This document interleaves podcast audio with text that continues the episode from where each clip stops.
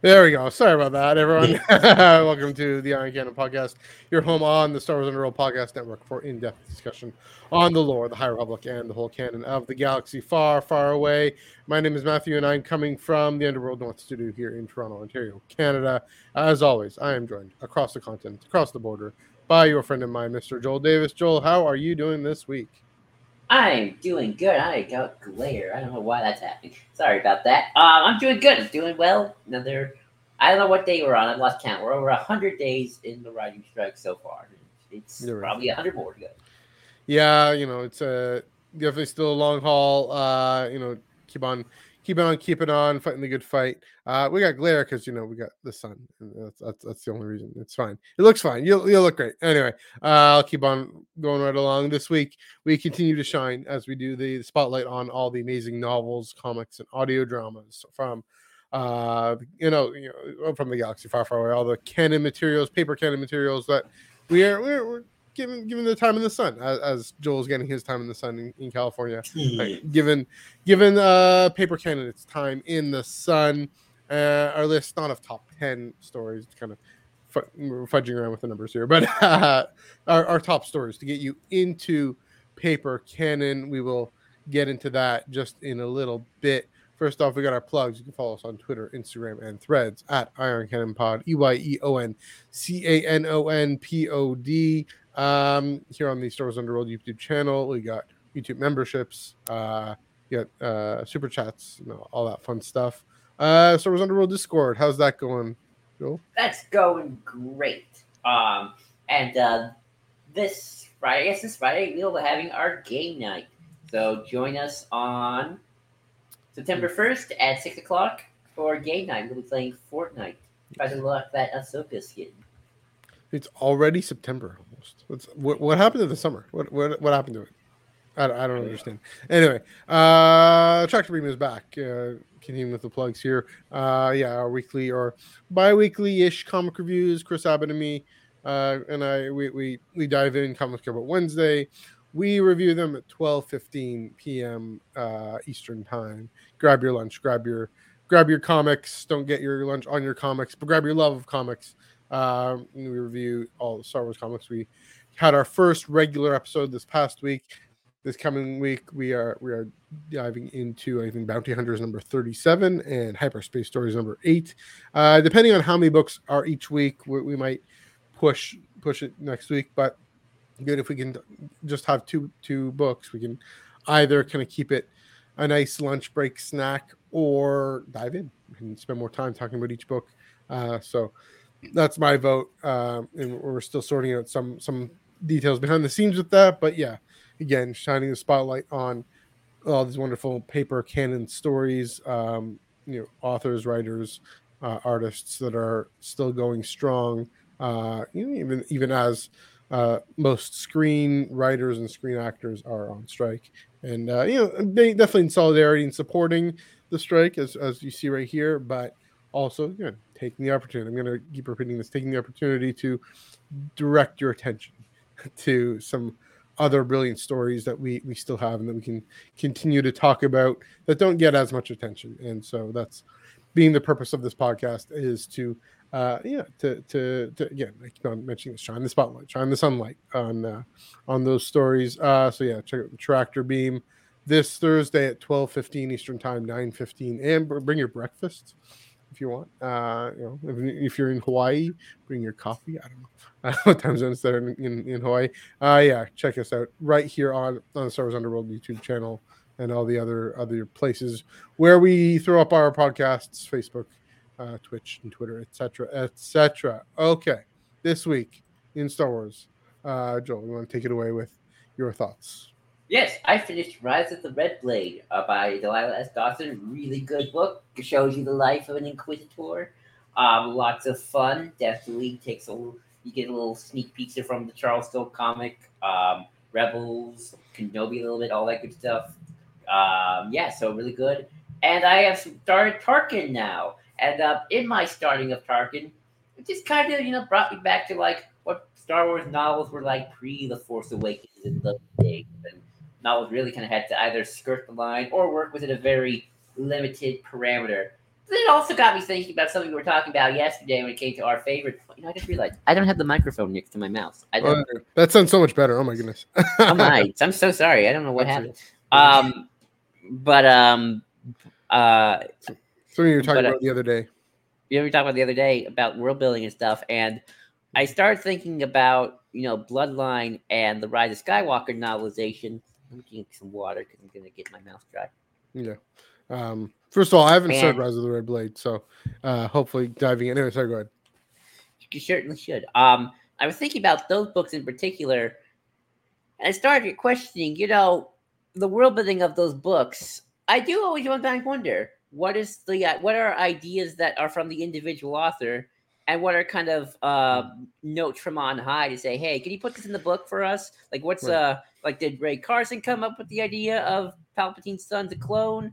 Or was that like an internal thing from on high of like, oh, we got to figure out what all this Palpatine son stuff is from the movie? Uh, clone. There we go. Rae Carson. Put it in the novelization so people kind of know what our stance is on certain uh, world lore building material. Um, or even like, you know, I'm thinking about um, the New Republic depiction Mhm. uh, from Bloodline and Aftermath and newer things that we can't talk about.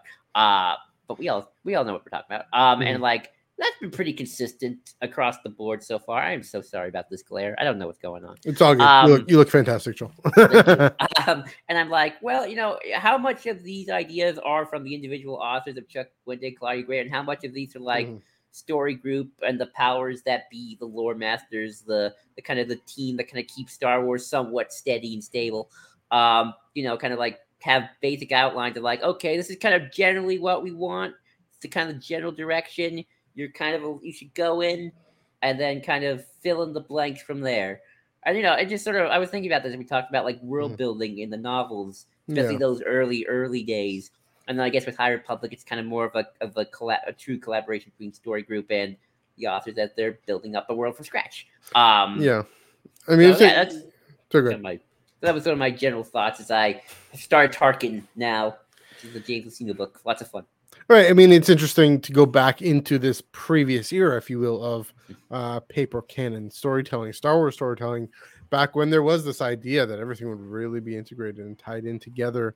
And uh, yeah, I mean, as we know, there be these notes, like you said, from on high about you can't do this, you can't do that because this is going to show up. This kind of thing is going to show up in uh, in a, a, a in the Force Awakens or in, in whatever you know in in Rogue One. And so um nowadays, sorry, I just mentioned struck projects. Should in those films. I, I got to be more careful there. Sorry about that. Um, you know, in in you know in those films, um, you know, yeah, it, it, is interesting. You think about um later moments. You know, I always come back to whenever Vader Vader's mask gets cracked or shattered.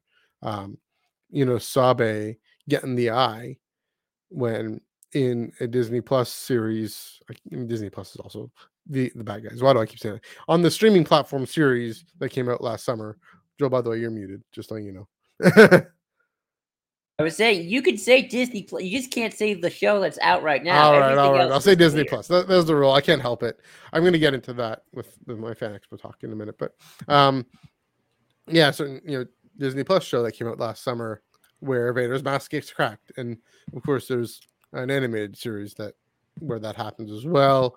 But even the you know, again, one thing we're gonna Rebels. maybe yeah that one. But one thing we might even talk about, going to talk about later in this episode, um, the the idea of Anakin versus Vader. You know that shows up in a comic book, that shows up in in uh, the end of uh, Kieron Gillen's comic book, and then it shows up basically in in, uh, in that streaming series that came out last summer. So uh, you know things like that probably wouldn't have happened earlier on because it was like no we don't want to run over those that turf so that's that's an interesting question but also then yeah then i mean the napkin bombing seems to be the the classic example of something that happened uh yeah things that they want to set up i mean with tarkin especially right you have i mean uh, the the the death star film i don't know how how much that was under development when Rogue tarkin was being written um you know yeah i'm, I'm not going to name those projects but um Those aren't struck projects, though. That's the thing. well, the films were. Would No, be so so the rule from what i understand looking back here is if it would be a struck project now then we should you know That's not the rule I understood it. I only Alright. understood it as like if it's be, was on, being aired now, like Yeah. you can talk about a movie from five years ago. So that's just the rule I've gotten. we'll we'll we'll we'll, we'll get into that uh at some point but um anyway from I'll, I'll stick with my rules you can stick with yours for now then we'll we'll sort it out, out later but uh my point being yeah i mean how much anyway get back on track here for me to get Yeah. back, my brain back on track here sorry uh you know how much um you know, you know how much they wanted tarkin to develop to to lead up to these uh you know, to, to these film storylines and how much they wanted to lay the groundwork for them. I mean, again, the road to there's the road to film series. The idea of tie-in novels, and not that Tarkin is necessarily a tie-in novel, um, but it do- you know it does have uh, it, it's in the orbit, right? So, uh, yeah, it's a great question. I don't know. I mean, the best authors to answer the question, best authors we can't tell, right? Can really best authors are really able to integrate and work into and really help. I mean, part of it is to say also, I mean, the story group, all everything's written in, in a bit of committee, everything's edited, everything's um everyone gets notes and storytelling notes and good storytelling. Yeah, but it's a good question. Um, I mean, Joe, do you, do you have kind of a, an inkling or an instinct on what kinds of things would be notes from on high versus because you'd be surprised. Like they're like the like E.K. Johnston in, in the Ahsoka novel, the the bleeding the kyber crystal. I'm, I think that was her. I think that was her idea that they just ran with uh, in in I mean Charles Soule's comic, for example, and, and elsewhere. So and then in, in Jedi Survivor. I don't know. I I gotta think that either I've always heard Chris Terrio was involved with the Rise Skywalker novelization. That Mhm. maybe that's where the Palpatine clone son thing came Right. from. Um, Tarkin didn't. I mean, obviously, you know, Catalyst being the Rogue One tie, and they got James Luceno was privy to notes because they were nice to him that way. Mhm. Um, Yeah. I've actually been curious. I've actually been curious to go back to Catalyst after Tarkin because I was like, Yeah. because they're both James Luceno novels, so it's like you got to wonder how well do those books mash up? Because Tarkin was 2013, Rogue One was probably at that point just a a faint idea at the time, if even beforehand, and they're probably still focusing more on Force Awakens. Um, so uh, Mhm. Bloodline. Well, I, I actually, fun fact, I actually was reading the Force Awakens novelization as well, and that went into um a little bit, I mean, a lot more of the geo, a lot more than the movie did about Mhm. the geopolitical situation of like, oh, the Republic's not Right. taking the First Order seriously. The Resistance is kind of like this paramilitary group supported by the New Republic. Um, so that's sort of been there. So that's probably a movie note. Mhm. Um, yeah, I guess the larger scale stuff, sure. I have no idea about Aftermath. To be quite honest, that's Yeah. a that one would be interesting to see Mm-hmm. kind of what is what was Chuck Wendig and what has been kind of like a Mhm. basic idea given with um, newer things that are struck um, we can't uh, as sort of embrace. So Mhm. yeah, I do wonder.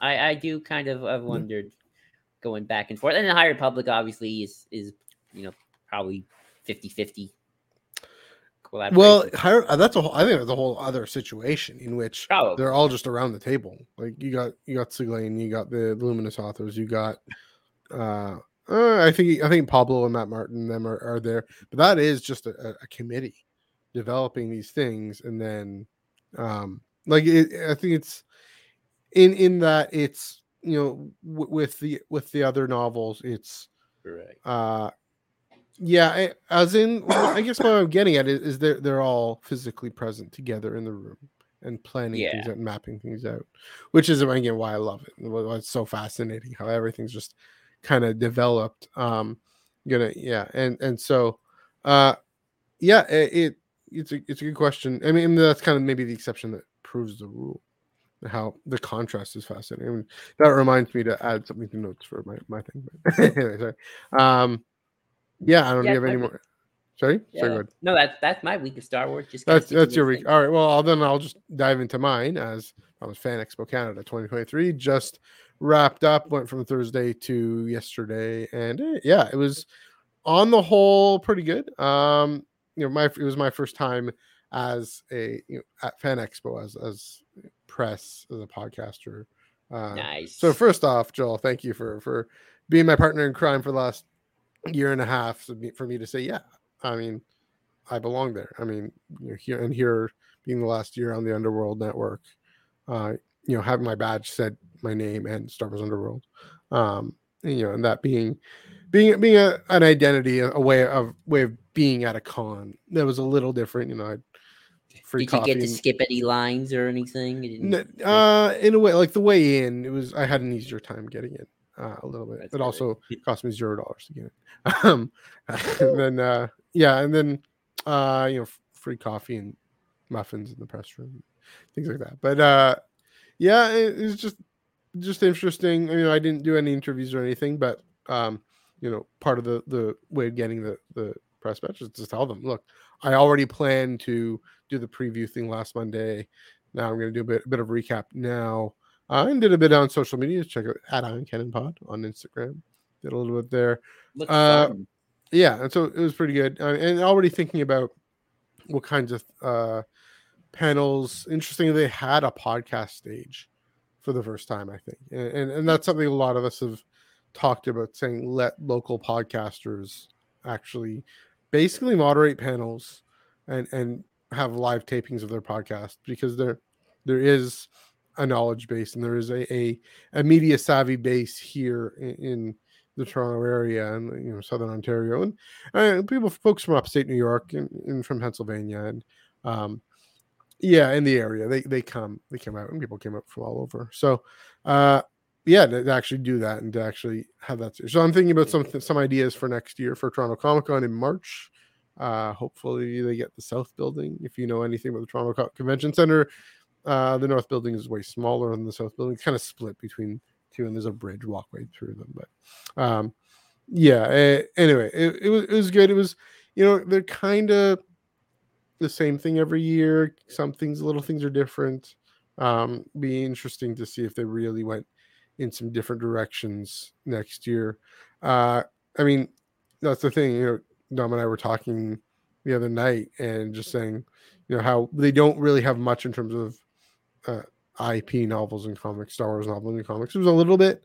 Um, you know, I went to there was there was a, a Star Wars comics panel or podcast panel that kind of devolved into fighting over the last Jedi. Oddly enough, um, it was an interesting. Really? yeah, it was it was weird. Um, I, I won't name names, but there was also um, I did go to there was a comics covers uh Q and A, including Steve McNiven, who did the uh did the cover and the interior for War of the Bounty Hunters Alpha. Um, so I asked him about the, the black black armor Boba Fett. That was really really neat. We're just going through his him going through his process. Now there isn't much in terms of conversation with authors in terms of covers, but how covers really have to be iconic and tell a bit of a story, but also give a real tease and stand out. So that was interesting. Um, highlight of the week, easily the Clone Wars panel. That was, you know, and I, will mention why I just said Clone Wars uh, with, with Ashley Eckstein, Matt Lanter, and James Arnold Taylor.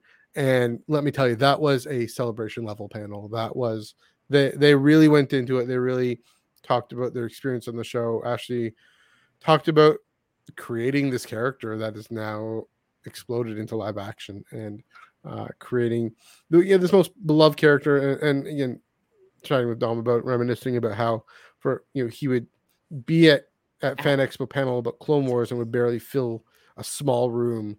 This filled the biggest room in the on the in the con, but maybe say a good two thousand people to 300,000 people there to, to hear the, the Clone Wars uh, main characters. And yeah, Ashley talking about how, uh, you know, how Ahsoka taught her to be fierce and kind at the same time and how the two go together. James Arnold Taylor talking about how, uh, yeah, he, um, uh, kind of bringing the sense of humor, but also some elderly wisdom, and of course going to funny voices, including a little bit about a uh, a cow that sounds like Christopher Walken that I cannot do the impression of, but uh, that was definitely a highlight. and yeah, we got a Oh. really nice print of um, uh, of you know of Ahsoka and uh, Anakin, Obi Wan, and, and Matt Lanter was chatting there too, and just them reminiscing about the show and about the the growth of it and the growth of the characters and taking the characters on themselves and now passing them on, or at least uh, Ashley coming to grips a little bit with passing it on in live action to Rosario Dawson. So uh, that that was interesting, and yeah, they just went for it. They talked about it. I think because animated shows aren't necessarily covered under Screen Actors Guild or something. So, and it was an animated Well, show. Clone like Wars so- struck either. It's already out. yeah, that's that's Is another thing. It, it it it is finished. So I don't know. Um, another really neat panel that later that night, uh, High Republic, uh, intro to High Republic, and you know Was that a fan thing or uh, actual authors were there? so that uh, there weren't any authors here. That was just Oh. fans um, who, uh, yeah, I was super impressed with the way they took, yeah, basically phases one and two, and, and it, what we know about phase three, and made a bit of a PowerPoint presentation, and just really broke it down into categories and um, what waves are, what phases are, uh, who the authors are, etc., and uh, who the Nihil are, and what what the Jedi care about and are afraid of, and um, without spoiling anything, which is even more fascinating. Yeah. It was the idea was to be an intro. Of course, I don't know if how much of the audience were needed an intro, but still, it was really well done, really well um, uh, just put together. Uh, a lot of a lot of story, a lot of information that they were able to to bring together, and so uh, that that was really great. That was the same day. That was like well, also the Friday, I believe, um, and so that was good. Yesterday, uh, Joe Quesada, uh, who Marvel former Marvel CEO and chief creative officer, uh, an artist himself who actually was able to get the get the top job. He has now moved on. He's with uh, another another studio because Kevin Feige kind of took over. Not kind of Kevin Feige took over all of Marvel, and so um, I don't quite know what happened there. But that was interesting talking about the com- comic book industry as a whole. I, which I think um uh, not to, to correct Yeah, you, but Joe Quesada was the editor at Marvel Comics. You're I think you're thinking of Ike Perlmutter, who was No. CEO of Marvel, who Kevin Well, maybe, yeah, yeah, there's uh, a bit of that. Those So are two Ike different people. Yeah, I know. Ike Perlmutter is um, a horrible person, and Joe Quesada is not. Yeah, Joe, So- he, Joe Quesada was great. I, I mean, I think I know, I know he was up there at least. You know, chief creative in Marvel Entertainment, Marvel Comics. I don't know. This is according to Wikipedia. Maybe Wikipedia is wrong. I don't know. Um, but anyway, he was definitely had a top job at Marvel uh, that he doesn't isn't there anymore. But yeah, I mean, uh, when talking about the Disney uh, Disney acquisition, uh, he was actually in Toronto signing the paperwork when it happened. Um, and yeah, talking about just the comic book industry as a whole. I asked him how the switch to digital just hasn't uh, taken over, and how um, it's really just meant diversifying options for people to buy comics and read them and enjoy them. And yeah, I mean, of course, that if affects Star Wars. I mean, a little bit. I mean, doesn't entirely because you know Star Wars has being you know reading Star Wars comics. It has its own appeal, it being Star Wars, but also because it's comics. And um and then just the the the uh the way uh, the the the uniqueness of the comic book medium as uh both visual art and literature and written literature. Uh, it's its own wonderful unique thing as as we know. Um and so yeah very interesting. Uh again yeah seemed really great guy really really open. Um you know really just lots of people ask questions it was really conversational it was really well done uh, as well uh one thing we're kind of skirting around here is, is just how this is the thing I was wondering, and as I mentioned last week, how actors especially would navigate the strike. And you know, I didn't end up seeing Michelle Hurd because it was just a thing I just had to get lunch when her panel was on. Um, Ah, dang, yeah. fun. we know she would have talked entirely about the strike. Uh, she was actually she actually spoke at a rally just down the street. I think in front of the Amazon and Google offices that are just down the street there, um, like the Amazon Canada or whatever offices. And and yeah, just uh, saying you know, so ACTRA is the, the Canadian uh, Association of Canadian. I don't know what it is, but uh, the Canadian version of SAG. So she she spoke at that rally, but also um, yeah, the panel so but then so there was Ming Na Wen, and then there was Anson Mount and Ethan Peck, uh, of course, from uh, another the other Star franchise. Ming Na Wen, of course, uh, Fennec Shand. Ming, eh, she was like, nope, not going to talk about anything. They talked about cooking, talked about uh, her her family and vacation, talked about uh, ketchup chips and all dressed chips, which are very Canadian things. Um, Mm. yeah, and and so yeah, it was, it was interesting that they talked about all this sort of random things, and then uh, Anson Ethan Peck. Um, Anson Mount he gave a good metaphor for the strike and and ha- talked about especially the AI problem and you know, the, the likeness rights and all that. But then I mean talked about the musical episode and uh, it, wa- it was basically it was saying you know it's tricky and that's the thing is what comes to mind it- it's really tricky because the actors I mean, and the fans we, we, we go to they go to cons we go to cons to celebrate these stories uh, that we all love and uh, and that's the sad part is that these uh, massive production companies have used our love for these stories to amass all wealth all this wealth for themselves and not actually uh, paying and treating the, the people who actually are responsible for creating them very well or well at all and so um, they think that they can get away with with that. I don't know. I don't want to speculate too much on what the future is. I just know i, hope something I, i'll be curious to see by new york comic con what happens uh, in october like you're saying it's probably not going to be we don't know what's going to be resolved or not but um, seeing what kind of uh, who's kind of scabbed and who who's still holding the line and how we talk about how do we deal with this because this is this is another thing about Fan Expo. It's it was the first major major convention uh, since uh, since the strike, first major major convention since especially the the uh, the pod, the re- restriction on podcasters and influencers came out from SAG. So uh, yeah, it, it, it's it's tricky because in New York Comic Con, that again the biggest convention in North America. Uh, we'll see. I'll be there. see what happens. So anyway, that's my my fan expo calendar recap. Um, thinking ahead to Toronto Comic Con, which is in March. It's smaller, but not that small enough to justify cramming everyone into the North Building. But uh, here, that's the thing. We it might be just in the North Building, which is too bad. But um, hopefully they can fix that. So anyway, I don't know if you have, have any thoughts on on all that or. or I know. I mean, I'm sure the actors got an even harder time to decide what to what Yeah. to not talk about than we do. You know, like I can, I'm pretty comfortable in my rule of struck content is anything coming out now during Yeah. the strike. So something like Force Awakens, Rogue One, Solo, that doesn't count because that already came out years ago. Um, you know, the actors themselves are still in the thick of things, Mhm. so they probably have a lot more. You know, depending on what their own vibes are, they probably want to be like either just don't talk about nothing regardless, or you know, uh, maybe they'll some of them will be more loose about you know stuff that's been out for like you know 2015. Yeah. Um, that was 10 years ago.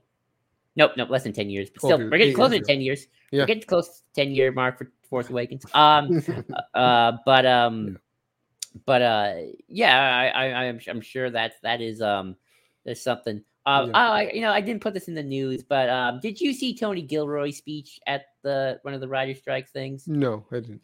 Uh, I'll send it to you. Uh, yeah, he, he had a great speech. Um, although by the end, and it's funny enough, by the end, he actually used the one way out line. Nice. Um, so that was that was great. Um, really should. I'll I'll send it to you Mhm. to, um, when Yeah. all this is done because this was that was a great moment. But um, no, Yeah. I, I I totally get that. That's sort of I'm sure everyone's thinking about those things. All I gotta say, by celebration Japan, that thing had better be dealt with. you know. If it's not, then like you know, that goes every third. I mean, if it's not, then like what what happened? What happened? Well, true. Yeah, what happened? Like, when there goes the industry. Well, are there going to be any any productions to actually celebrate? I mean, that have uh, you know. no, it's like I like.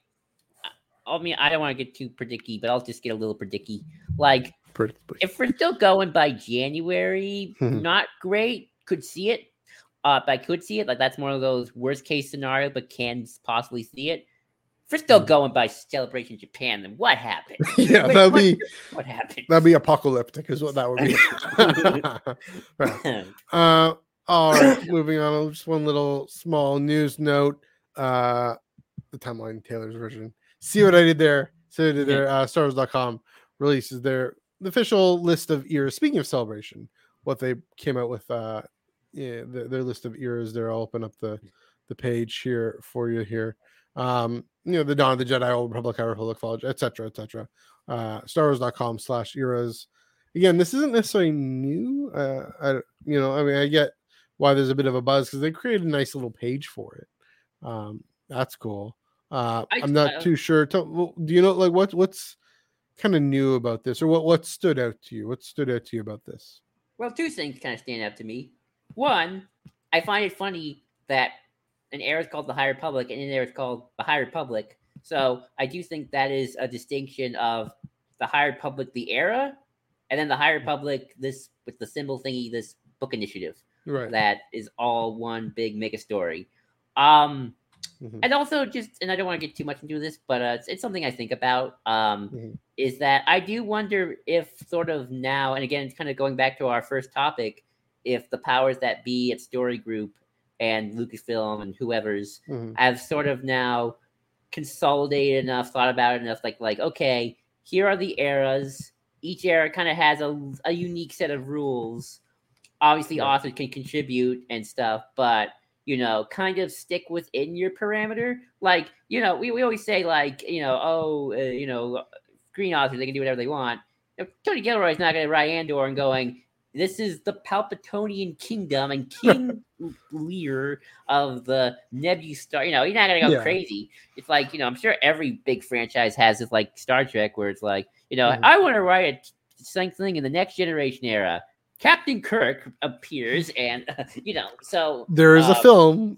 no, yeah, uh, without the logic behind it. Um, so I yeah. do kind of wonder if like we're entering an era of like Star Wars as the universe now is kind of becoming more fully kind of fully formed, or at least like there's a bit more of like I an ID grander mm-hmm. lore behind it. Like not like everything had a had a had a long book for it, but like we kind they kind of know what they want for the Dawn of the Jedi era. They kind of know what they want for the New yeah. Jedi Order era. Uh, they know what the Rise of the First Order, aka the sequel era, is going to be about now. If anyone wants to work on that, hopefully, yeah. please. Um, and mm-hmm. I don't know. It's just kind of interesting that now we kind of have this on the official website now. And last yeah. celebration, this came out, so it's sort of like, you know, is our is this a sign like, hey, we kind of maybe have finally figured out some stuff or whatever? I don't know, but that just it just yeah. intrigues me. It tickles me. Two things that kind of strike me is uh that there, you know, that there's this reign of the empire, and then there's a film set that came out in 1977 that's the beginning of this age of rebellion. And uh, and, you know that the the film that came out in 2016 that's in reign of the empire. And then the one one week later in the timeline you get this this other film where the death star blows up. Uh yeah uh, it's it's interesting. I mean the problem is history doesn't really work this way. Um you know I, I i'm concerned. I get i guess it's okay that it's kind of generalized uh, and they, they don't give like ABY, BBY specific dates necessarily, except for they do in the Star Wars timeline book. But uh, yeah, but clearly, I mean the you know this 1977 film zero ABY or whatever is clearly the beginning of the age of the of rebellion. Uh, well, also, I mean, then there's yeah, I mean, I guess there's one you can one thing you point you can point to Order 66 and the Rise of the Empire as as this clear historical moment. Um, yeah, I mean, I just, I'm just, I hope this doesn't get too exact and too systematized, because I mean, my what I found really, always found really interesting. One of the things in this whole fall of the Jedi era, which is not, not just fall, the reign of the Empire era, is still there's still Jedi who are following, and there's still Jedi who are trying to figure out what to do. You know, there's still clones out there, and there's still uh, uh Venators out there during think... this reign of the Empire. You know, I'm just you know, and there's still uh still separatists. There's still so you know, I just hope they don't yeah, like they hope they don't set hard and fast rules about you know, in the reign of the empire, you can't write story about separatists. Now that's one of the reasons why I love the line Duke, Count Dooku was a visionary. Uh, there's his lightsaber there. Uh, why I love that line in my favorite episode of uh, of a certain streaming series that came out recently. Uh, one of my favorite, believe it or not. It's like an attack, it's like a it, it's just goofy. Well, I um, think it's supposed to be like a general theme, like yeah. Fall of the Jedi, of the Sith, Jedi Fallen, Reign of the Empire, yeah. Empire the Round is reigning, Age of Rebellion, I mean, yeah, you technically have rebels, but you know what? By the time a New Hope start of the when the actual rebellion actually means something, like, that's when actually things get going. Yeah. Um, and then Rise of the First Order, you know, First Order's rising, and then it falls by the time of Rise of Skywalker and New Republic era. New Republic's around. Even though technically New Republic's around during the Rise of the First Order era, First Order is kind of rising at this point, like really kicking into high gear. Yeah, it just it just medium is the message. It kind of describes that time period as one thing, and It yeah. I, I it can you know like, like follow the Jedi. This is what's happening, you know. Um, I guess. I mean, it is interesting that that's what they choose, right? They choose follow the Jedi, not follow the Republic, for example, or or I don't know, Rise of the Empire, or It something. was you know? originally called Rise of the Empire and Legends. Yeah. Uh, so, I mean, it, it's a choice. It's. I, I'm curious to see what the like the real world marketing, uh, reasoning for this is. Um, you know, I guess. People like don't- us who like to talk about it, and it probably means nothing. And Yeah, I hope. I actually, frankly, hope it means nothing. I mean, hope it means something a little bit, but again, but here's the thing. Here's how history works. We have no idea what 2023 is going to be called in 500 years, right? We have no clue what is significant about anything ultimately historically significant. We try and guess, we try and make claims about it. Um, you know, but we don't really know, you know, we don't know just how significant 9-11 will be, for example. Um, we just don't know how significant COVID will be, for example, until you know, decades later, centuries later. I mean, the first instance we have of the word High Republic is in Dooku Jedi Lost, where they're calling it the High Republic. The characters, I mean, I hope the characters never use these terms. Um, the one thing I even like New Republic, I don't really like that phrase for a political entity. Um, but I don't know. Do it makes sense, but that's just me. yeah, do like do well? Here's a question: Do we hear the phrase "New Republic" uh, in Yes. in in I think Hux calls it that in his speech. the New Republic? Yeah. Does The uh Republic lies to the galaxy. does Greef Karga to Din Djarin? Does he say New Republic or just Republic? I think he says New Republic. Yeah, I think don't- they I said know. it. That's one of my little hills. I'm probably not going to bother dying on, but you know, anyway. So, I mean, how do you feel about when people call it the Old Republic? Because that's always meant something different depending on sure, but like when are when are you like when are you talking about like if it's Well- during the Republic, you're not going to call it the Old Republic, you know? no, a Plo Koon called. Well, okay, so this, I mean, I don't want to get too much into a tangent, but we're going to be called today. But the Old Republic has always meant different things. They retroactively meant something. Yeah. So when Kenobi talks about the Old Republic, he's talking about the Republic from the prequels. Yeah, Well, Koon's talking about the Old Republic. He's talking about the one from the games.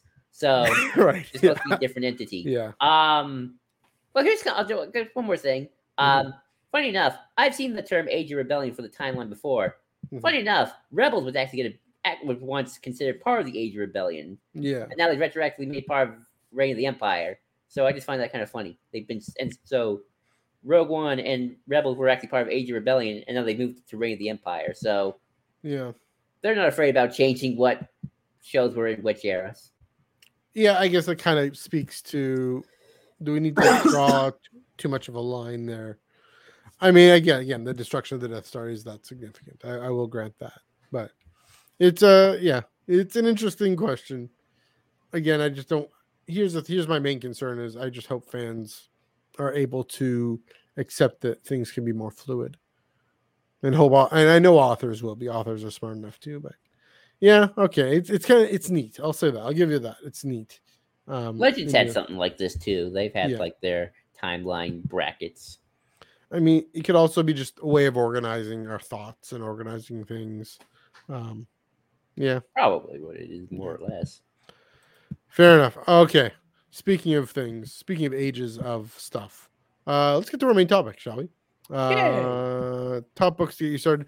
I, I so we, we originally planned because last week we did top five paper canon stories, and we did in order. So let's do a top ten, and then we're like, okay, that we did our lists and this, the numbers. I don't know uh, if you had ten exactly, but I didn't. and so uh, did. that. Yeah, You did have 10 exactly. You you stuck to the assignment. I didn't. um, realize, okay, wait a minute, and then figure out how to actually present this to to our, our, our adoring audience here of three people. Um, but uh, you know, hopefully, thanks everyone for joining. That, that we appreciate it. Um, but yeah, so we kind of don't have numbers or order here, but um, yeah, we you know uh, just different different ideas, different thoughts. And what happened was we there was some overlap and some things that were not at all overlap. And so what we're going to do is um, I'll I'll read it read out what our combined overlap list is. And then can we can it talk about. want. Or you can okay, you can read it. Uh, go for it, and then um, then you'll read your list of uh, what I didn't include, and then. I'll have my list of what I didn't include, you didn't include, um, and I'm and it, it, kind of it works out in that I'm more what comics will.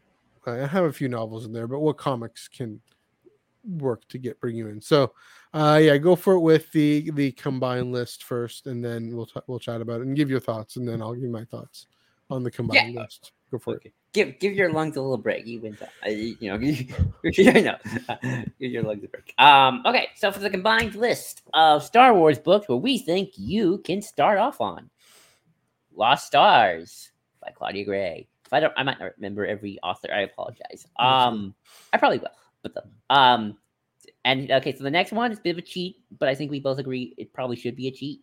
Uh, Jason Aaron Star Wars, uh, from 2000. 2015. 2015, Yeah. and Kieron Gillen's Darth Vader. Um, Charles Soule Vader comic from 2017. Yeah. Thank you. The Aftermath trilogy by Chuck Wendig. Um, I put in the maybe you should also read a New Dawn first to add extra punch, but we'll get to that later. Um, probably with a spoiler. Um, and then finally, Light of the Jedi, Mhm. and maybe also Into the Dark too.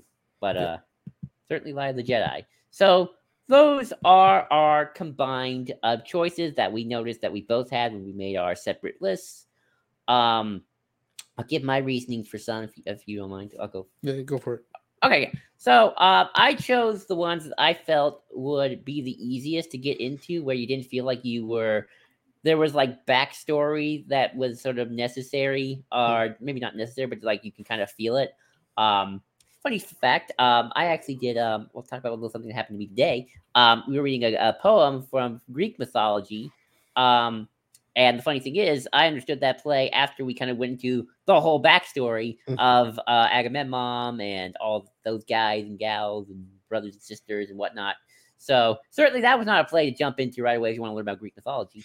Yeah. Um, but the books I, but the ones I chose in particular, like these are probably like the best jumping on points. The lore is still kind of establishing itself. The new canon is kind of establishing itself. Um, these are not that world building heavy. Um, or Mhm. they're starting off threads that we will see in the future. So these are certainly why I picked the ones that I picked for this list. But what about you? What were your thoughts when going into these particular ones? Yeah, I mean, in some for some examples, yeah, I mean the first kind of on ramps, uh, definitely the Jason Aaron ongoing and the Kieron Gillen Vader, um, you know, get you at the very beginning of the canon for comics, um, setting up just what they're going to do, and then in in issue number six of both of those, getting to one of my favorite moments in, in frankly in all of canon, um, setting up the first kind of Vader having a prequel era flashback and it's it's such a beautiful moment that does cross over into both both books. And so yeah kind of the, the on ramp um similarly with the with the aftermath trilogy right? I mean to introduce you to the uh you know, just uh, just the whole story between endor and jakku that really was uh i mean what what I'll, by on ramp kind of the key initiatives in canon in paper canon the key things that you know if there is was a concerted effort and i think there was what they've set out to do um you know again to to start telling the story of luke and, and anakin luke and vader uh you know and, and that that is finally now paying off ultimately with uh with everything that charles was doing in, in leading up to return of the jedi in comics. Um th- yeah there's a film. Um so yeah, kind of that kind of on ramp again, similar to the aftermath, telling the story from Endor to Jakku, but from you know, I mean, and and that's the thing is why we all say, okay, push through aftermath to life debt. I mean, and and yeah, and I was initially going to say just have life debt, and if you want to read Empire's End, you really should read Empire's End as well. Uh, again, last go back to last week, I told talk about how much I love Empire's End. Um, yeah, I mean, it really does. You know, if, you're going to pick three books to to only three adult novels to go for, uh, that just get yourself into it and really dive in. Yeah, it's those three. Um, push through aftermath. Well, I I didn't I never minded didn't mind the first aftermath. I felt a little. The only thing I felt tough getting into was okay. These are new characters. Um, Norra Wexley and, and Norra and Temmin are new characters that we don't know uh, in that crew, but you know they grow on you, and, and it, it, the way these novels can grow on you, and telling this history from their perspective, and of course, then we get into uh, Han and Chewie uh, in the Life Debt, and Leia and Mon Mothma, and uh, Chancellor Villecham, and the the the birth of the New Republic. You know, literally the this iconic moment. I think maybe in Life Debt. Um, I think it's in Life Debt actually. Mon Mothma telling Leia, "We're no longer a rebellion. We're building a government." You want to talk about eras? the the transition, the the difficult, messy transition from guerrilla rebellion to actually trying to establish a senate and a government. Uh, you know, and, and, and figuring what to do with a standing army and whatnot, and a standing navy or not, uh, in the aftermath of the empire, right? Um, so it really tells that story, and it does it, I think, in a convincing fashion. I think Joel, you agree, in a convincing fashion. And then yeah, yeah I, so go, ahead, go ahead, talk about after. Yeah, I was just gonna say, yeah, I'll, as much as I would love to say read Alphabet Squadron, um, mm-hmm. to get the same picture, but like I think Alphabet Squadron mm-hmm. is like objectively a better written book trilogy, mm-hmm. and uh, I mean, I mean, sure, you should take a look at it anyway. It's really good. Um, yeah, I think this is broad strokes enough. Mm-hmm. I feel like Alphabet Squadron kind of gets the sense you probably read the Aftermath trilogy because the Alphabet Squadron take place parallel to the Alpha mm-hmm. to a- Aftermath, and also there's sort of references to other things. Hera's in it, so assumes you watched uh, Rebels, so uh, there's mm-hmm. that. So, um, so, uh, but yeah, I think Alpha uh, sorry, start with A. It's confusing. yeah, uh, alphabet aftermath. the aftermath trilogy, um, yeah. very much is very much a, a good broad strokes. Mm-hmm. Transition. Technically, that book's actually in the Age of Rebellion era still, um, according to Star Wars timelines, um, which uses that categorization. Um, so, uh, but yeah, it is very much um, so, so you know, it, it shows that these things can be very loose because, like, technically the New Republic's in there, but still the Age of Rebellion. Mm-hmm. The Empire didn't fall yet. Um, right. so, um, but yeah, it's it's definitely good. It's a good. It is a good kind of a tease of mm-hmm. things to come in mm-hmm. things mm-hmm. that are struck and we can't talk about. But you know, um, yeah, I, and it's again one of those situations. Go back to our previous topic and then I'll stop. Where it's like, how much of this was Chuck Wendig's idea? How much of this was story group, and how much of this was like a mixture of both? And then you know, it's like they kind of other authors are like, mm-hmm. I like that idea of like the defense fleet, but this idea of, and I remember a buddy of mine talking about this where Chuck Wendig wrote like all imperial officers are to be charged for war crimes, um, no matter their rank. Um, that got mm. dropped because that just seems impractical. Um, yeah. Like, uh, like oh, that might be. I mean, probably actually kind of unethical. Maybe that too. Um, yeah. That too. So it's like you know, and then you know, newer thing could have gotten to what do you do with imperial with some certain civilians. Um, but uh, yeah. So I think it's certainly a good kind of a mood setter for things to come.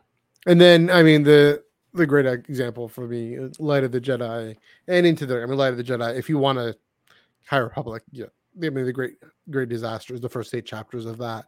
Just mm-hmm. read that, and I mean that's a, so fascinating. Interesting enough. I mean, before Light of the Jedi came out, they just online said, "Here are the first eight chapters of Light of the Jedi. Uh, here's the hyperspace disaster, the great disaster," um, and really getting you into setting up all the characters. Again, I find it a little slightly difficult read sometimes because um, it's more of a history. I mean, you do, I think you find it even more difficult. Uh, yeah. do but it, it really sets up all these characters, all the dynamics, sets up Loden and Bell, for example, sets up uh, uh, Porter and everything happening there, and and yeah, so, uh, just again, especially the the you know Elzar and Avar and, and Stellan, Mhm. the adult branch of it, and so that's why I also add Into the Dark because you know, and like in Light of the Jedi sets up the Nihil, Into the Dark sets up. I think the most important characters in the High Republic, uh, the, the the Padawans and young Jedi, young knights, uh, Reath, and um, I forget who else. Maybe I don't know if Affie's in it too. Uh, but yeah, it's been a while since I read it. But also sets up the Drengir, and not that the Drengir been spoiler, not that the Drengir are all that significant, but they serve as foils for these younger characters to contend with um, this this great danger that they have to face that propels them forward in into stepping into uh, their leadership role, their story driving roles in throughout the High Republic, throughout phases one and three. And so uh, that's why I add it. Also, I mean, that's by, by Claudia Gray, who, yeah, Claudia Gray. She's Claudia Gray. She's, again, I can't say enough Oh, about her. I I think I confused. I'm so sorry. Yeah. I realized I always do this. I confused Into the Dark with Rising Storm. I was like, okay. I. yeah. That's why I was like agreeing. Like, no, no, this is Rising Storm. I am sorry. Um, so, so you, you would include, maybe include Into the Dark then. No, actually, I wouldn't. I would just exclude Rise of the Jedi. Okay, um, I, am kind of in the well. I'll, I'll, I'll start my. I'll, I'll do my little piece and I'll talk about uh, my Yeah. why I, I mean, do agree with Rise of the Jedi. Yeah. Um, first off, I am someone who just thinks with for phase one, just need to read the adult novels and you're fine. Um, but uh, for the most part, it's a broad yeah. I would almost but, say the uh, opposite, frankly. But Um, but um, much like I, I think, and this is sort of sort of something interesting about the new era of Star Wars novels that we're in. Mhm. Uh, I'm kind of talking a little bit about post discussion, but we can kind of intro- oh, yeah, yeah. including my plug. Sorry, computer plug about to go out. There we go. Um, where um, unlike Legends, where Legends had trilogies, and kind of these trilogies would always kind of somewhat build up on themselves. Mhm. Where it's like you have Thrawn trilogy, and then they have a, a New Jedi Academy trilogy, where you know it's like that's a sequel to the Thrawn trilogy because it takes place after, and then certain trilogies are kind of like they're standalone, but they build off each other. Mhm. So it's sort of like it is kind of like an ongoing series, just like in chunks. And then you have the New Jedi Order, which is a complete thing. Um, most Star Wars novels are standalone. Sequels don't. They there aren't. Hmm. There are like spiritual sequels, like um the Galaxy's Edge book by Delilah S. Dawson is a spiritual sequel to Phasma because Mhm. it built on two of the characters from Phasma. Yeah. Um, but they're not like you know here is the Alphabet Squadron trilogy, and then after that you should have the the Noodle Soup trilogy. I don't. Um, the alphabet soup trilogy. yeah, exactly. You know, it, it's a High Republic, much much like the comics, Mhm. are, is this singular story, or at least this ongoing narrative that's sort of building off each other. yeah. Um, High Republic's obviously a lot more of like it is a singular story in a epoch where it's kind of like the comics are like they're just constantly building off of each other, uh, you know, run after run. You know, like Charles Soule and Greg Pak building off the Jason Aaron and um, the Kieron Gillen. Um, So, but um, reason why you know Light of the Jedi certainly um, in this list sure. is because um, you know that is your starting point for the High Republic, and it's sort and it is feels like does feel like a book where it's like outside of like how much of, do you know of Star Wars? Have you just seen the movies? You like Jedi? Here you go, a whole era dedicated to Jedi. You can read it, and you don't need to know anything except maybe the movies, and Mhm. that's about it because you like Jedi. Bada bing, let's go. Um, Yeah. and that's why I certainly would put Live the Jedi. Like, just try it and see if, like, oh, you know, continue on. Um, it's because it's so detached from like specific characters, but it's about Yeah. this singular concept that you you know from Star Wars. So again, all you say all that, and I agree with all that. Um, that's also why I would include Into the Dark because it, I, I would say Light of the Jedi, Into the Dark are the dual intros, plural to High Republic, especially because Into the Dark is so character driven. You got my guy Reath in there, uh, who, who has to face this danger, has to get propelled out of the. he- He's complaining he doesn't want to leave the library, but his his master Linusar, who dies in Light of the Jedi. Spoiler again. Um, he, she's gone, so he's propelled out into the galaxy, uh, and yeah, it, it it is more character driven, and the young adult characters uh, get all that attention. So, I mean, maybe we won't quite agree on that. I do want to move on to the other parts of the list here. Um, Lost Stars and the Charles Soule 2017 comic. For me, uh, I mean, they can be on ramps. Lost Stars, especially, can be on ramps. Again, it's also set in, the aftermath uh, in that year. Um, it is, yeah, one of those on ramps to that story because it's from the perspective of two side characters, side-ish characters uh, that don't don't even show up in the, in the original trilogy at all. But it's it's well, no, it's not not just in the aftermath. Sorry, I should say it's set during the original trilogy and then into the aftermath. And but I included it because it's if you want some the iconic, and that's another reason why I included this list in my own list. Just what are the iconic uh books in canon? Go back to our conversation last year, last week rather, about Yeah, just how I did- central and iconic Lost Stars is, just how good it is, just how well done it is.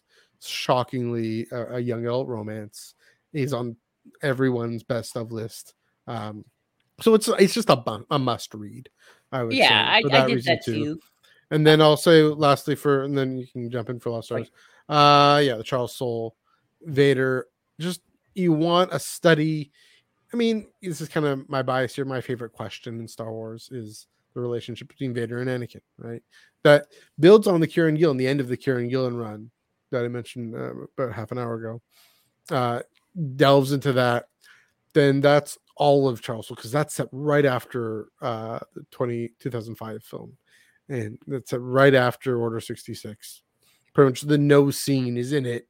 And that starts it. And then on you go. How does he figure out what it means to be Vader now? What it, does it mean to be a Dark Lord of the Sith now? Uh, given that all these memories are fresh in his mind, and exploring that and coming to a, a place of that, of accepting that potentially, but not necessarily. And it just the through lines in that, just the again, like Lost Stars, it's just so incredibly well crafted, well drawn. Um, just the the depth that it goes into build again build it builds on everything that was laid on but if you want a great i mean i was wearing so here's a here's a great fan expo anecdote uh, i was wearing this t-shirt one year and i forget what year it was but um it was after it would, would have been probably would have been 20 2017 2018 and i bring up number one uh, i yeah i'm gonna grab this one second. So- good boy. so charles soule Oh, yeah, there it is. comes to he would come to comic fan expo. Um it would be, yeah i guess it would have been just come out so i come up uh with with this book this comic right here this issue number one wearing this t-shirt and, and i'm like uh yeah yeah i'm a prequelist. I love the prequel trilogy. And this is back when that was still becoming a bigger thing. No i'll put this down one second. Um, and yeah i mean it really you want to talk about the eras kind of blending and merging and trying to figure out the transition. You know my, my most interesting uh question character study and time period is under eh, eh, you know the, the way it was able to blend the trilogies together and say this is a real history in for these folks and this really happened and this really is real the events of order 66 and the rise of the empire are really relevant have repercussions for 20 years events we see in this 2005 film and the 2002 film 1999 film uh, have serious repercussions. And he really explores that uh, on the personal and the societal galactic scale. And so yeah it just if you want uh if you if that interests you if that if you care about that uh i highly recommend diving into this comic book. So anyway you want to go lost stars and then the charles Vader? Yeah, um, I put Lost Stars in here kind of less because it is about story threads, though it is technically set in the aftermath of Jakku era. Um, and just more like, yeah, it's just a good book. Like, you know, it's like you want to know what Star Wars book reading is like. Here's one of the good ones to start with. Um, Mhm. you know, kind of like, yeah, you know, it's not really like setting up any threads. It's like, yeah, here's a good book. Mhm. Um, this is what re- like reading Star Wars can be about. Um, and then with Charles Soule, um, yeah, you know, I, I picked it because it's like it's a good jumping on point. It doesn't really don't really need to read Kieron Gillen's run to get it. Um, I don't think there's like any major prerequisites to it. Um, not even the, the Lord, the Darth Maul and helmet stuff from Lando comic, uh, but BX is a good one to go start with. Yeah. Um, uh, you know, you don't need to know about that. Um, so you know, I thought, yeah, that's just a good, kind of like a good jumping on point. Just like, hey, you want to read some comics here? Just try this. Mm-hmm. Yeah. But I think that Fantastic. is our combined list. Yeah. So, shall we? Yeah, go for it. And I'll say, looking at your list, it's not that I necessarily disagree. It Mhm. just didn't come to mind. But I'll, so I'll let's just be stick with the positivity, and then you know if I have a comment, I'll, I'll throw that in and say that's an interesting thought. Anyway, go ahead. Yeah. So for my list, uh, in no particular order, um, the ones that we didn't necessarily think about or disagree on, or maybe even just not just disagree on, but just like Yeah. just didn't think about. Um, a new dawn, uh, by uh, oh, who was it? John Jackson Miller. Yeah. Um, the first new canon novel. So, Mhm. yeah. Um, you know, Makes sense. introduces you Star Wars Rebels, um, Rae Sloane's first introduction. Um, yeah, um, certainly something worth reading. Uh, oopsies, my Oh. Siri started.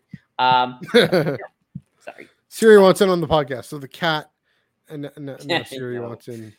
Yeah. Uh, Bloodline by Claudia Gray. Um, Mhm.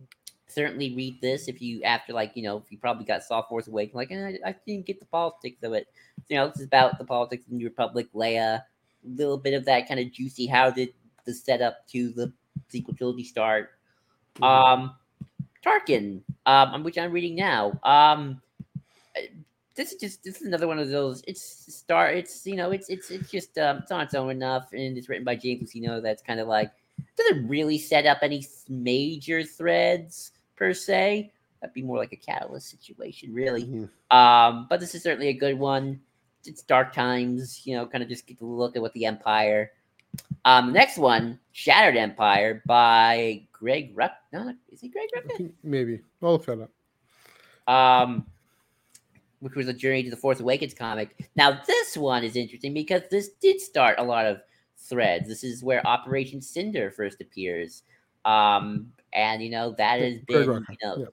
That has been used and kind of one of the main ideas that have stuck around. It's like you know Mhm. has gone has gotten a mention in Screen Canon, so that is you know it is certainly you know that is a comic that's like wow that sort of has stuck and they've stuck true to that more concept and how that was all executed uh order 66 style and then uh much to my surprise a little bit thrawn 2017 i would say it's the only thrawn novel probably worth reading um unless you really want to get into tim zahn stuff which is you know that's your thing your thing um I mean, that is by Tim Zahn.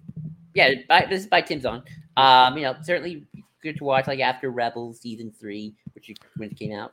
Yeah. Um, you know, if you just want to get like a, a general backstory of like the rise of Thrawn and his character, um, it certainly sets up a lot of threads for Tim Zahn's work. Um, later down the line, as we all know, but this one really is standalone enough. It's not that confusing. Mhm. All you really need to know is the character of Thrawn and a little bit of Rebels. Yeah. Um, and yeah, that is those are my list. Um, I oh, um, one more because I just I didn't see it on yours, but I probably put it in here. Uh, I read the Kanan comic. I, Yeah. I that, that that's a good one. It's a fun Mhm. one, especially Yeah. if you like Rebels. So yeah, I definitely would choose the Kanan comic as well. So that's that's my list of things that I kind of thought of. Like here are some good places to Mhm. start. Yeah, I'll be surprised. I'm surprised I didn't think about the Kanan comic because you want to talk about again another uh just around same, same, same reason Charles Soule's Vader comic just around Order sixty six both before and after. Yeah, I, that's a good one. Um, I, I'm intrigued. It's interesting how a lot of these, a few of these are you want to dive into characters in uh in, in the animated show uh than than read these books. Um, but New Dawn and Thrawn. I mean, Thrawn is really woven in well with uh, you know you you have uh, Governor Price, you have um, just the you know Thrawn fig- trying to figure out how to do politics, which I mean that's a whole other conversation. I don't quite know if he's that bad at politics and people give him credit for, but you know I guess reading people and kind of figuring things out. But yeah, he's able to he sets up the kind of genius, strategic genius that you see in the show. And I mean, a New Dawn, that's Kanan and Hera, uh, and how you know they they have a bit of a fling a little bit, and just yeah, introducing, yeah, like you said, it's the first canon novel, so introducing this new type of storytelling, especially that is a, really is a tie-in novel to the show. Um, yeah, uh, yeah. I mean, again, I, will say the only one I'm kind of scratching my head a bit there is is with Tarkin. Um, just because again, it, it is very standalone. If you like Tarkin, if you like Vader, uh, it gives it gives a bit of a spot, a, a different take on Vader that is interesting. But uh, yeah, I mean, I, I get I get why you've picked these books. I'll say that. Um, again, I wouldn't necessarily, but I mean, maybe Bloodline, especially if you want an introduction and background to the sequel trilogy, I would definitely say, yeah, give that a look, give that a shot. Um, Uh, kind of, I, yeah. I'll just say my mentality going into this is anyone who's starting this has probably seen at least all the movies. yes, Um, only and you know, uh, you know, you can anyone Star Wars is someone for Star Wars. I understand that like the principle and like like ah, yeah, but none of these books are written as somebody's first true Star Wars. They're Mhm. all kind of written with the idea of like you've at least got a general idea of what these Yeah. movies are about, and now kind of pick kind of what aspect from Star Wars movies you want to kind of deep dive into. Sure. I'm just trying to look through here. I mean, of all the ones that might not be the case, maybe Lost Stars. Maybe. Yeah, probably not. I don't know. And that's a that's a whole topic. I mean, we got. We were getting to this, I think, in the Discord and our private chat.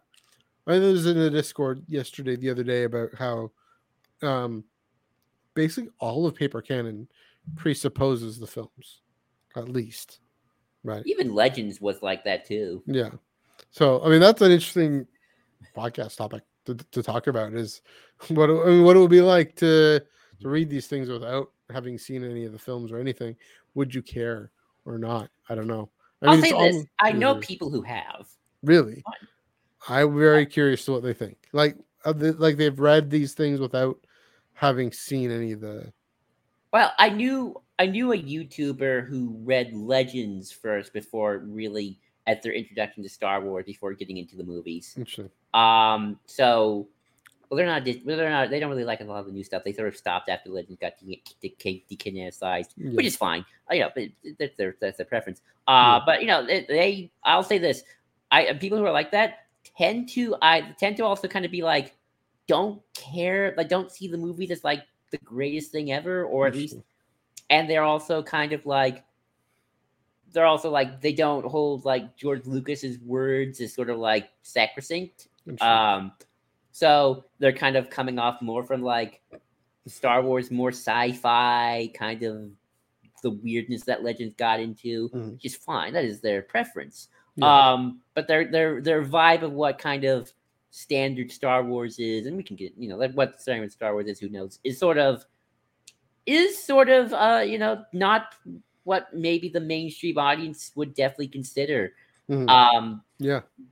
But yeah, you're right. Like as I as I said, you know, there is no Star Wars book that doesn't think you've seen the films. Even Lost Stars Yeah. is kind of the joke of Lost Stars is they're always at the at the important places. They're at the Death Star, they're at the Battle Yeah. of Hoth, they're at the Battle of Jakku. Um, if they were alive during the prequel, they'd probably be alive at the Battle of Geonosis. You know, um, Yeah. so yeah, I mean, I can almost see someone who loves young adult romance, Mhm. but curious about what the Star Wars thing is about, but doesn't want to actually watch a, a film. I don't know. Here, here's a here's sort of an interesting idea and kind of to think about. Yeah. Um, we won't dwell on this too long, but this is kind This of is, this is quite a tangent, but again, we go ahead. but this is something that could get close to that Legends idea of like Yeah. you've only read Legends and not really care about the films. Mhm. Someone whose first Star Wars thing was Light of the Jedi, and they really got into this High Republic stuff. I'd be really Like- curious. Like Yeah. you know, like there's. I mean, we all. I mean, I know there's plenty. I mean, you're you're kind of in that camp to some extent. Where like High Republic is your Star Wars, but you've seen the films first. well, yeah, but, but like you know, but I, that's whereas- well, that's the point. Is I care about Light of the Jedi. I care about High Republic because I love the prequels. But like, know, what is whatever. Uh, someone who Yeah. only like to them Star Wars is just the high like they think Star Wars is this High Republic thing and Yeah. not you know this nine movie saga and a bunch of other spin-offs and shows and other books in different eras.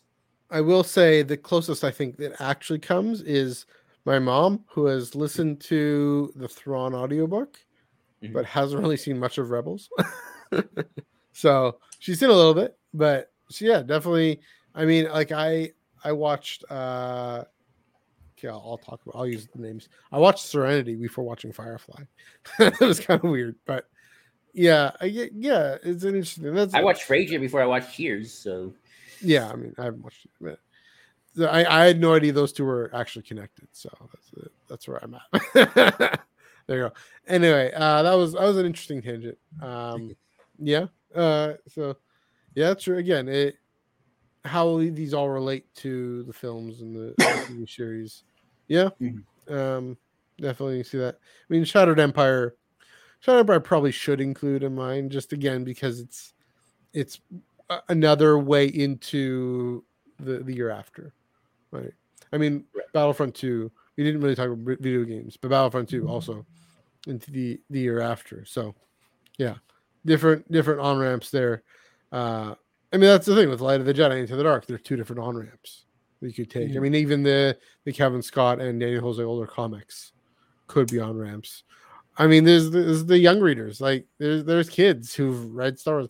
My nieces know who Vader and Yoda are. They have not seen a single second of anything Star Wars screen. So Oh, I'll ask this question, and if you want to go over your list first, and then we Yeah. can kind of go back to this.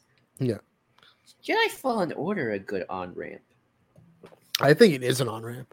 I, I mean, that's the thing. We didn't talk about video games, but like how we talk about Survivor is this thing that stuck High Republic into people's faces for the first time uh, for a lot of people. Yeah, I tell you, I mean, that's again, we think about the numbers, right?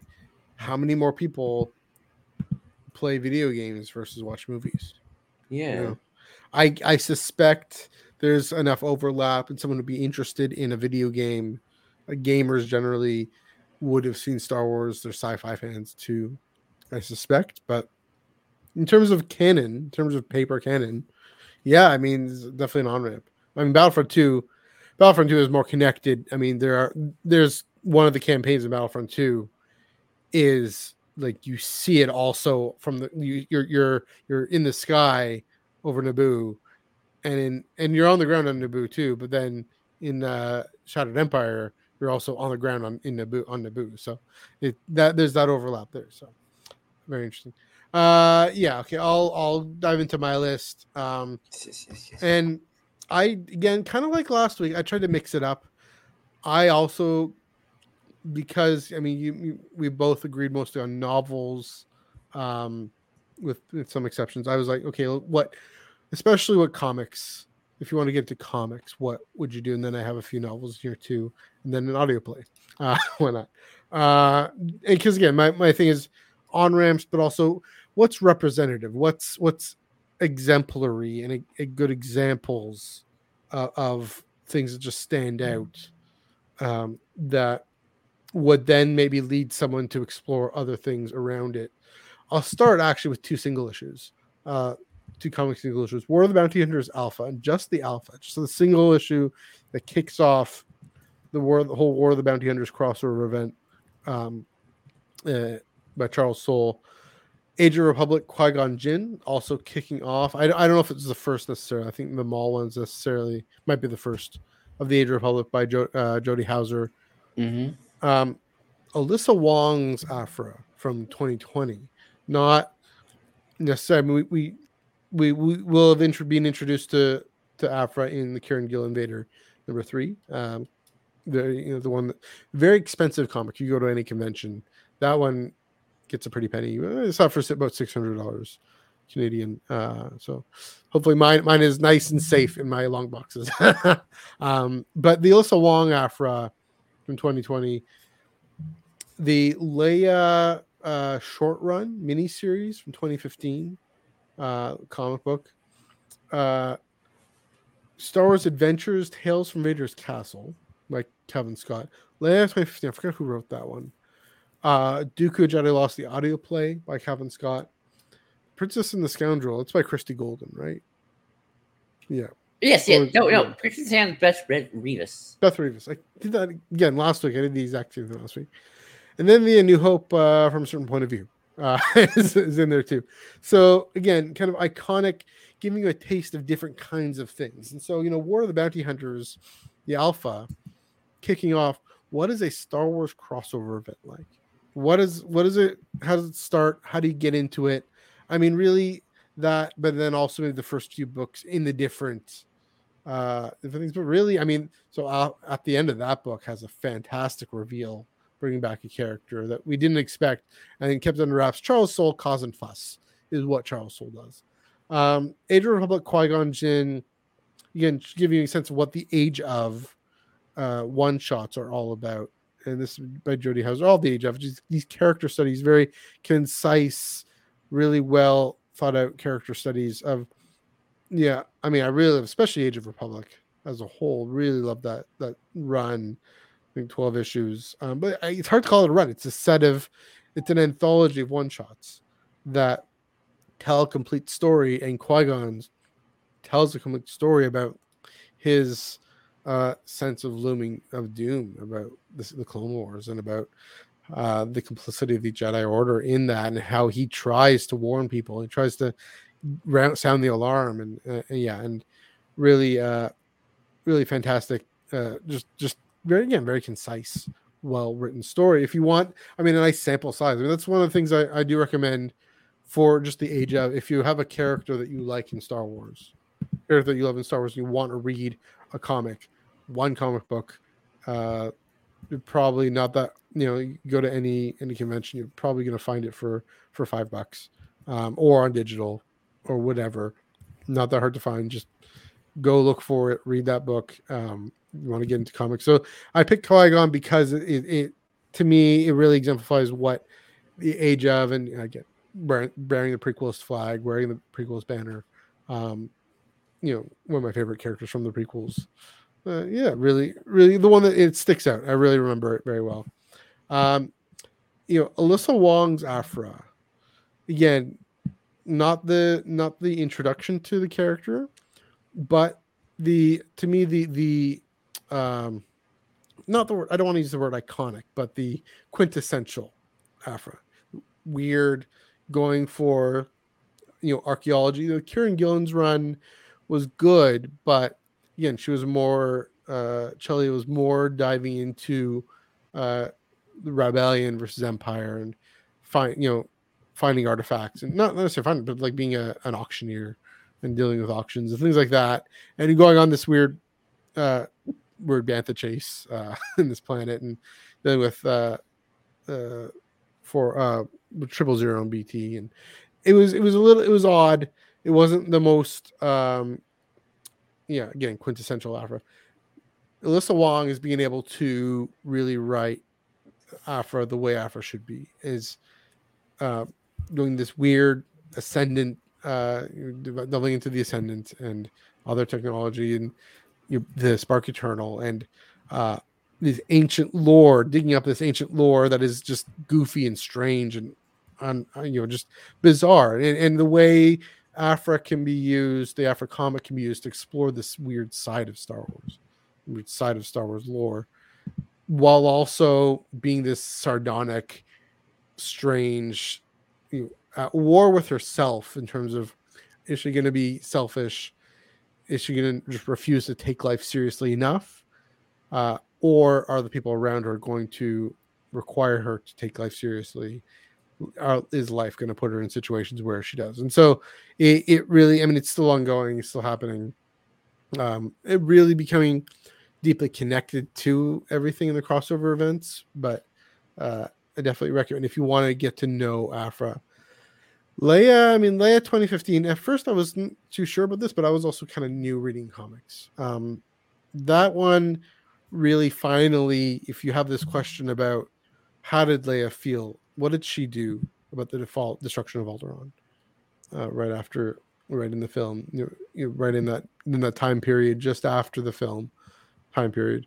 In the beginning of the age of uh, or the the age of rebellion i guess it is. Um you know what does she do? She goes and finds Rinians and you know the, the her ability to consolidate and gather people and uh you restore the heritage of her people and yeah it's it's a short run like five or six issues um pretty great. Uh yeah star wars adventures tales from Vader's castle. So star wars adventures is all ages it's kids. This one really gives you a sense of what star wars adventures is all about. It's still i mean it's it's it leans into the horror. Cavan Scott knows how to write horror well. Kind of creepy and weird. It's vader's castle they, this was built on you know, ghosts of Vader's Castle and I think Shadows of Vader's Castle or something. They kept going, but this was the first one.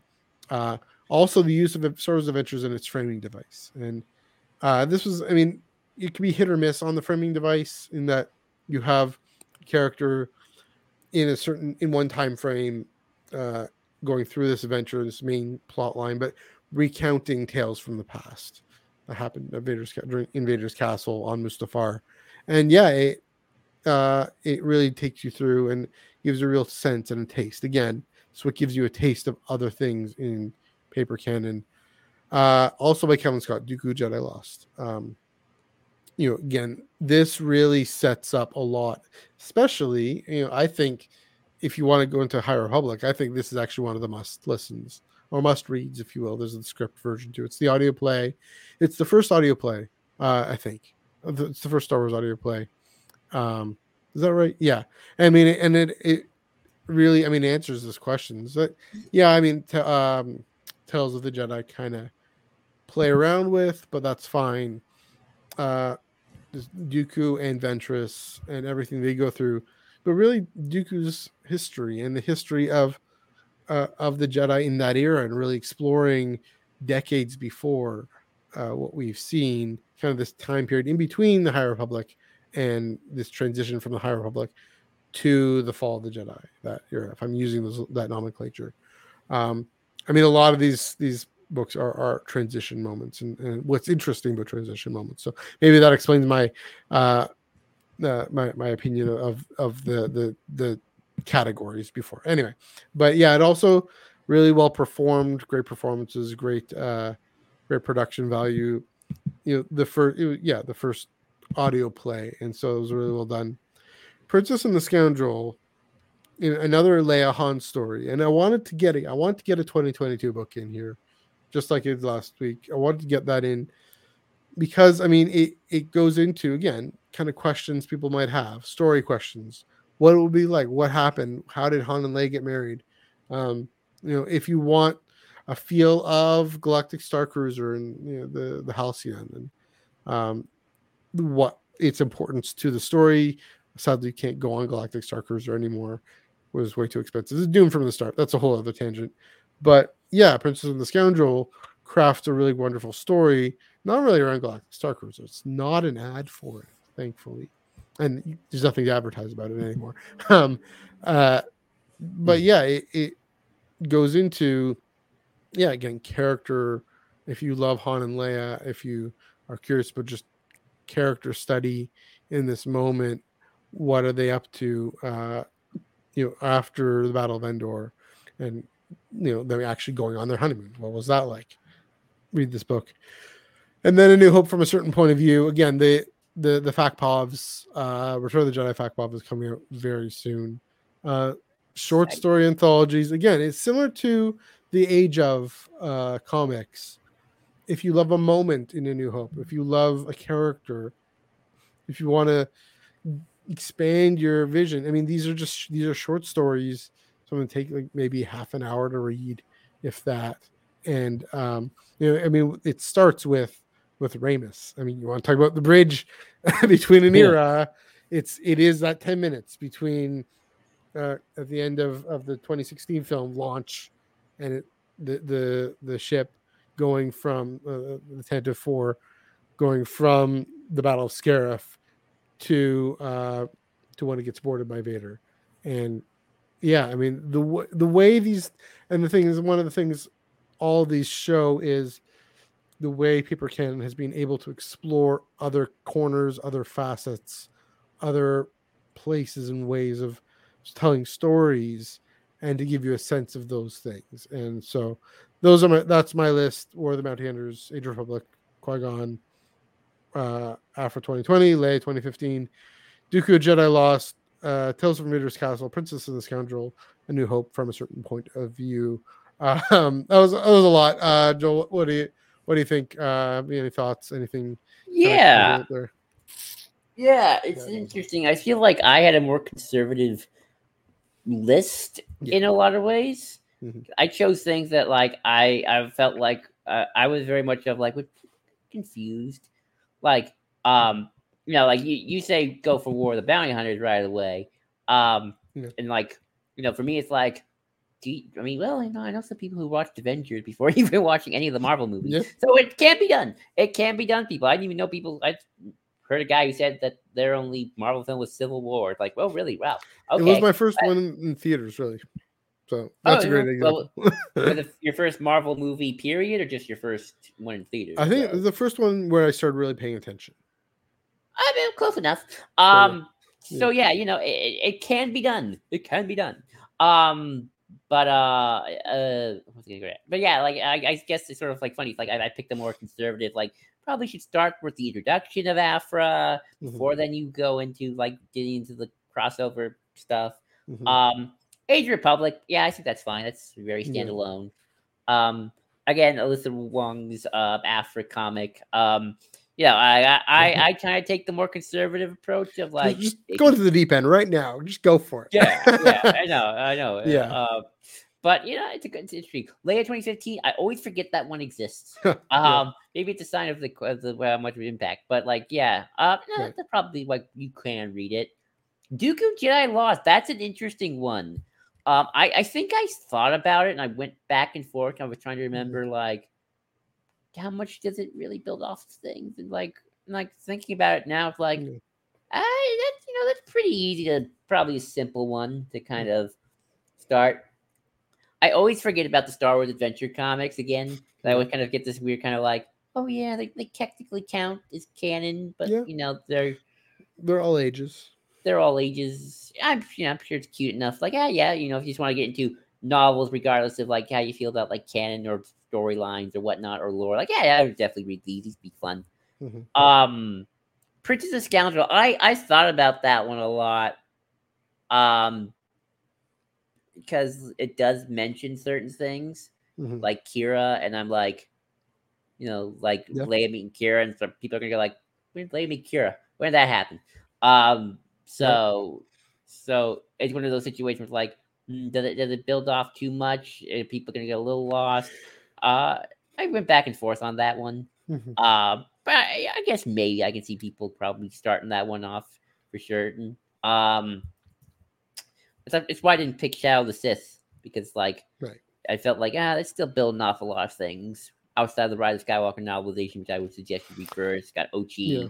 Like none of us Uh, picked Resistance Reborn, for example, right? Which No. builds off everything, right? Yeah. that one builds up a lot. So, um, but then, yeah, I actually, I do kind of agree with the New Hope from a certain point of view, even if characters like Aphra show up. Yeah. It's like, oh, you know, it's just still like you've seen a New Hope, want to see what a bunch of rando people in the movie were doing. Uh, read from a New Hope, a certain point of view. So, yeah, Mhm. those would be my just overall general thoughts on your list. I mean, it's pretty good. It's good, you know. Um, uh, I think uh, maybe like you were, you didn't, you weren't as concerned. You were a little bit more trusting of your audience, almost you could say, of getting into the deep end, which is um, you know, funny enough, is sort of a, a discussion that's been going on lately in terms of what are prerequisites to things, Yeah. Um, and whatnot. And you know, even Paper Canon has those discussions, even though, like, you know, it's funny. I didn't pick. None of us picked. Um, what's uh, what's the uh, Phase Two High Republic book that starts us off? Oh, uh, Path of Deceit.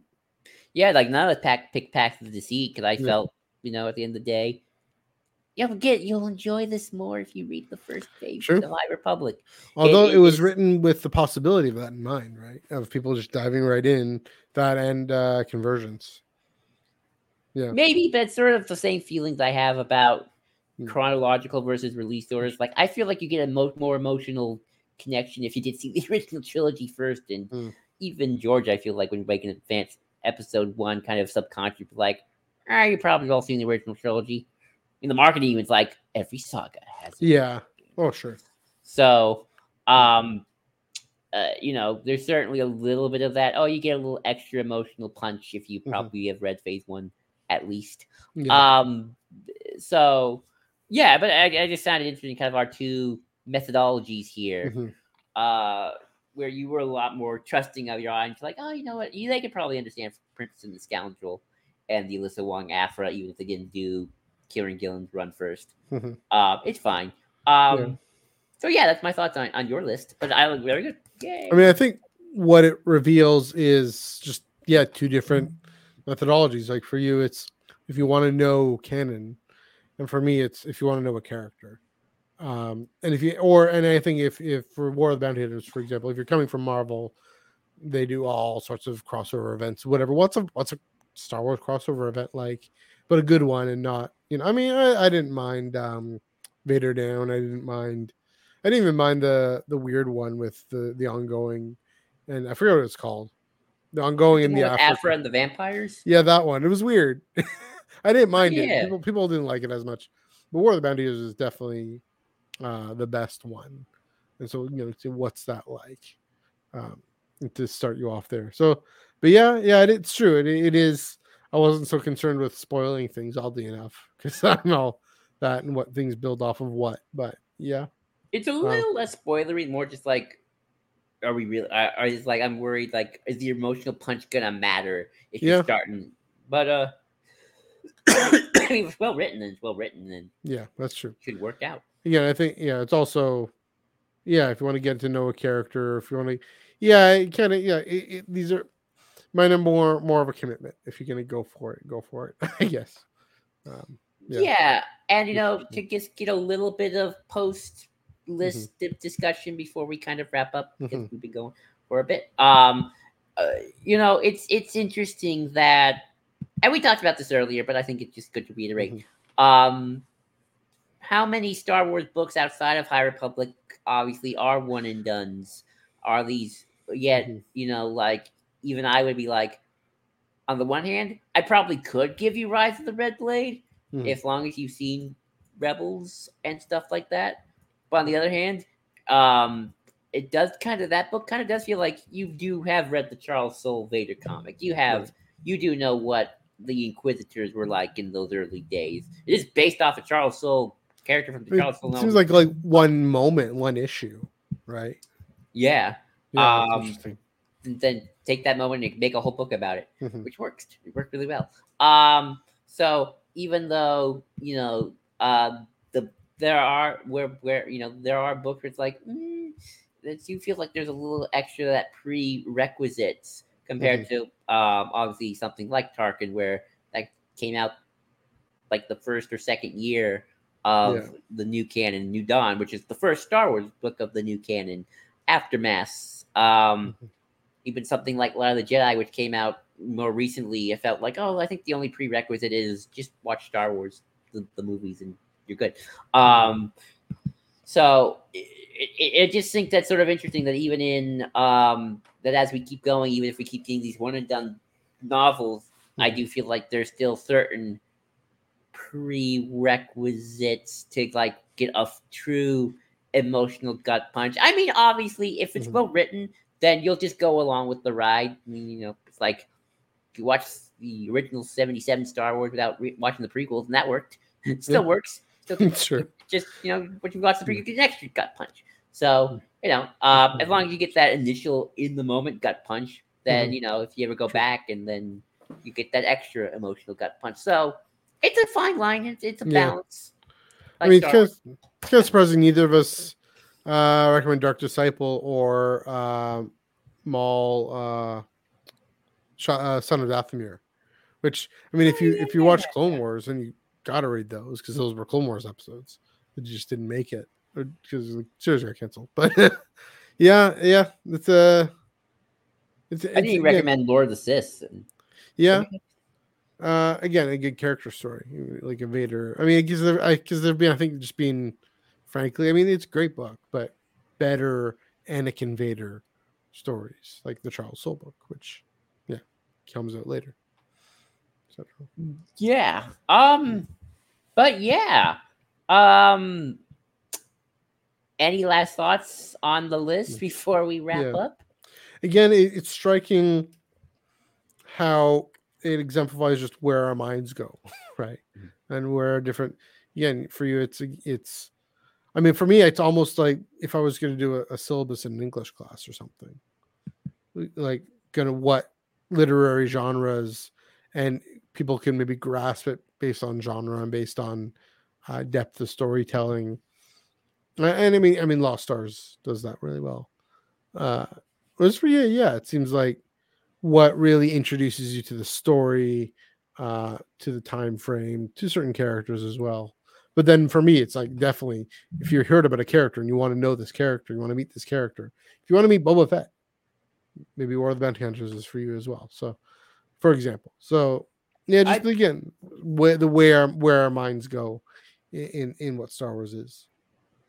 Yeah, like I would be interested to give someone the 2020 Aphra comic and see if like do they follow what's going on? Do Yeah. they feel like they missed something? Do they feel like they missed something and are confused, or do they feel like they missed something and like, oh, you know what? I, I'll, yeah, it's okay. Stuff happened to this character, and now I'm Mhm. picking up where they left off. Yeah. Um, in that sort of classic Star Wars vein, in some. Sure. So, you know, eh, that's also probably going to show, show the quality of the writing, obviously, because if it's well written, then Yeah. it shouldn't matter. And if it's not well written in the moment, then you're probably just asking a lot of questions. Um, That's true. uh, so yeah, that that's certainly that is certainly the uh, kind of the methodologies there. But um, yeah, I think I think we did it, folks. Yeah. I think we made through our list. We're- Um, the second second list episode in a we're, row. we're, we're learning how to do these lists. We we've Yeah. never done lists before, I don't Yeah. think. So we're we're learning. Yeah. But I think we're do, we're nailing it. We're nailing Yeah, good, good recommendations. Uh, but on that note, uh, oh, we got it. We even got a comment here. Do we have a comment? Oh no, it was Bob. No. Never mind. Uh, yeah. On that note, it's a good time to wrap things up. Thanks everyone for joining. Uh, let us know what you thought. What do you think of of our lists?